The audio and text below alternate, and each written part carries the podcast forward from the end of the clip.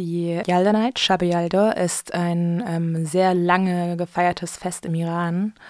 Kommt aus dem Zarathustra, aus der alten persischen Kultur und die Familie kommt zusammen. Die Familie ist eines der wichtigsten Institutionen im Iran. Also zusammen sein, zusammen essen, zusammen feiern. Und die Wintersonnenwende wird ähm, als Abschluss der dunklen Zeit gefeiert und ähm, als Beginn der helleren Tage.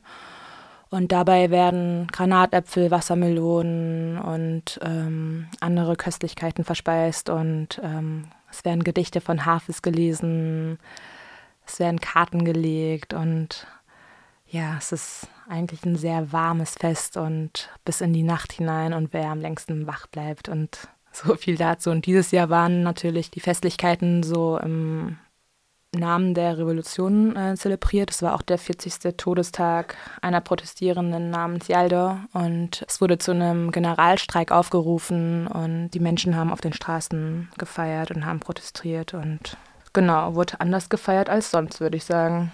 Du warst selber vier Wochen im Iran in mehreren Städten, unter anderem Teheran. Dort war auch alles ein bisschen anders als sonst, nehme ich an. Kannst du davon berichten, was du so auf den Straßen für eine Atmosphäre aufgesaugt hast? Das letzte Mal war ich 2018 im Iran, in Teheran. Und äh, im Vergleich dazu war auf jeden Fall dieser revolutionäre Wind spürbar. Überall waren Graffitis überstrichen worden, wo es dann Synergie Azadi hieß. Die Menschen sind mit Parolen durch die Straßen gelaufen. Viele Frauen hatten gar keine Kopftücher mehr auf und es war das Gespräch schlechthin. Also egal mit wem du gesprochen hast, ging es auch irgendwo um, um, die Bewegung, um die Revolution. Und mittwochs und samstags waren die großen Demonstrationen und da war auf jeden Fall so viel los auf den Straßen, dass meine Großmutter meistens versucht hat, mich zu Hause zu behalten, weil sie solche Angst hatte. Genau, und sonst auch das alltägliche Leben. Also das gibt es natürlich auch noch und einfach untermalt von Kampflust. Du hast gerade von der Sorge deiner Großmutter erzählt. Hattest du selber Sorge oder warst du eher beschwingt und hoffnungsvoll? Oder wie, wie hast du die Leute um dich herum auch wahrgenommen?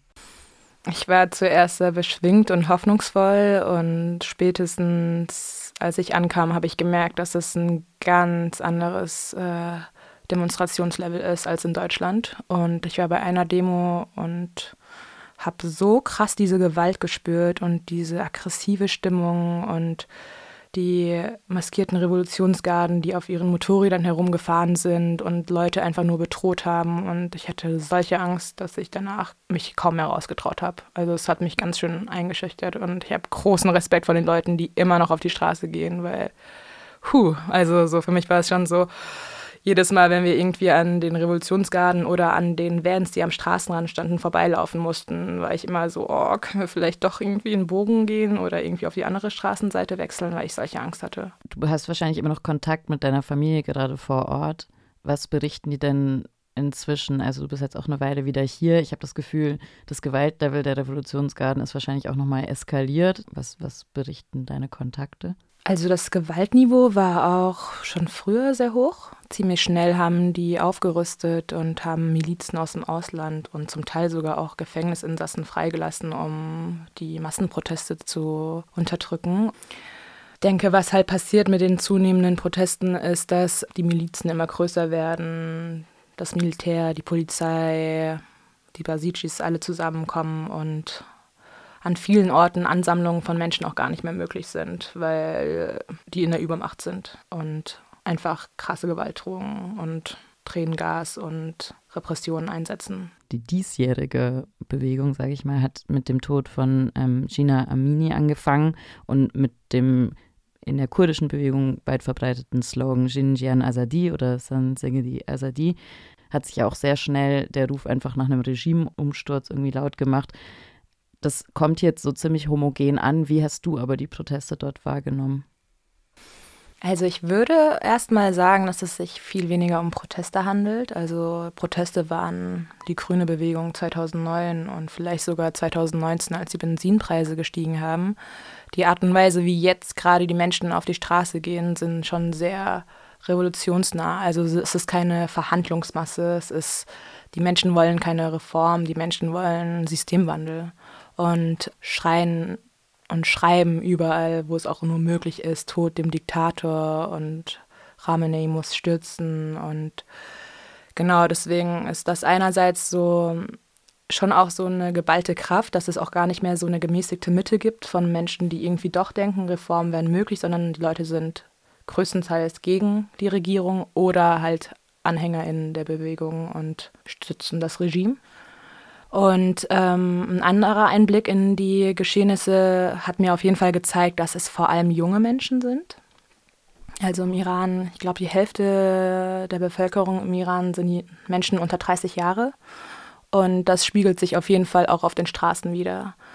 Und ähm, viele meiner Cousinen und Cousins sind auf den Straßen, aber die Tanten und Onkels gehen halt nicht auf die Straßen. Und ähm, mit der Begründung auch, dass sie Angst haben vor der Gewalt, dass sie Angst haben, nicht wegrennen zu können und dass sie auch irgendwo diese Sicherheit eines Jobs genießen und deswegen auch Angst um ihre Existenz haben. Und die jungen Leute haben nichts zu verlieren, die sind so perspektivlos und die stellen sich auf die Straße und kämpfen und Genau, es sind vor allem junge Leute.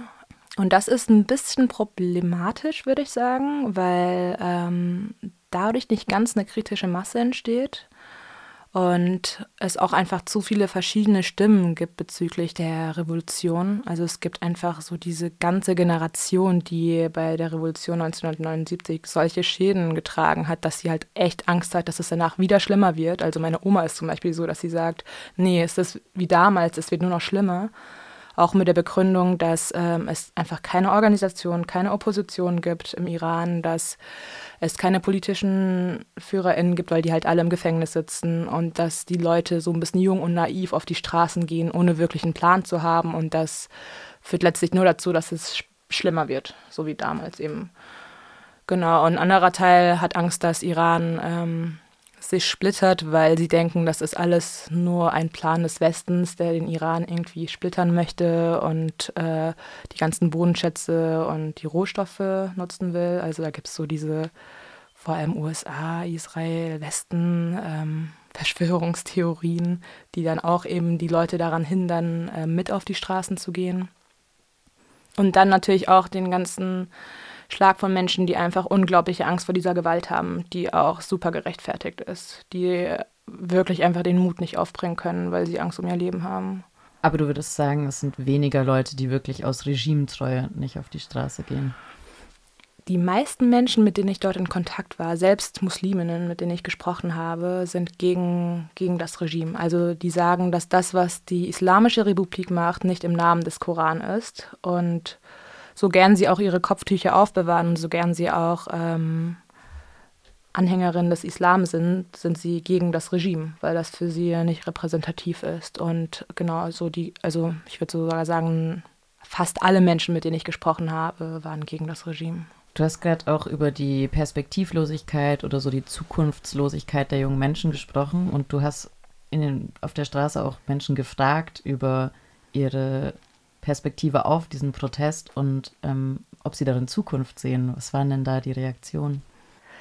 Also die meisten jungen Menschen, die sind sehr hoffnungsvoll. Aber ich glaube auch, dass das so die, deren Antriebskraft ist und dass sie ähm, auch unter dem Slogan auf die Straße gehen von so tötet ihr eine Person von uns, gehen wir zu tausendst auf die Straße, sind nicht ermüdbar. Also die gehen einfach weiterhin auf die Straße und haben nichts zu verlieren und sind auch der Meinung, dass sich was verändern wird. Aber vielleicht, um auch irgendwie sich vor einer Lethargie oder so zu bewahren. Ich denke persönlich wird das Regime es nicht mehr lange aushalten, aber denke auch nicht, dass es nächstes Jahr sich ändern wird. Also da habe ich auch viel Kontakt mit meinem Onkel gehabt, der sich sehr viel mit politischen Inhalten auseinandersetzt und er meinte, gibt dem Ganzen noch so vier, fünf Jahre und dann ist das spätestens Geschichte. Und dann gibt es aber andere Leute, die sehen, was für ein Zuwachs diese Bewegung gewinnt und sagen, dass es in einem halben Jahr schon gestürzt werden könnte. Und dann gibt es wiederum Protestierende, die sagen, dass wenn der Westen oder halt eben vielleicht sogar kurdische Milizen sich zusammentun und Waffen liefern, dass das dann eine stärkere Masse geben könnte, die die Kraft hätte, auch gegen die Repression, die Revolutionsgarden standzuhalten und dass das dann auch ganz schnell passieren könnte. Hast du die Bewegung als eine feministische wahrgenommen? Ich würde auf jeden Fall sagen, ja. Also es ist auf jeden Fall sehr feministisch geprägt und es ist auch schön zu sehen, wie viele Flinters vor Ort so mutig auf die Straßen gehen, ihre Hijabs verbrennen, sich mit der LGBTQ-Community zusammentun und wie auch so diese geschlechtliche Vielfalt auf den Straßen wiederzusehen ist, die ich eben 2018 kaum sehen konnte, weil das alles im Verstecken lief. Also für mich ist das auf jeden Fall eine feministische Bewegung. Und ähm, ich meine, allein der Spruch Jinjian, also die ähm, Sansenergie, also die ist für mich sehr feministisch und ähm, der wird dort regelmäßig verbreitet, ja.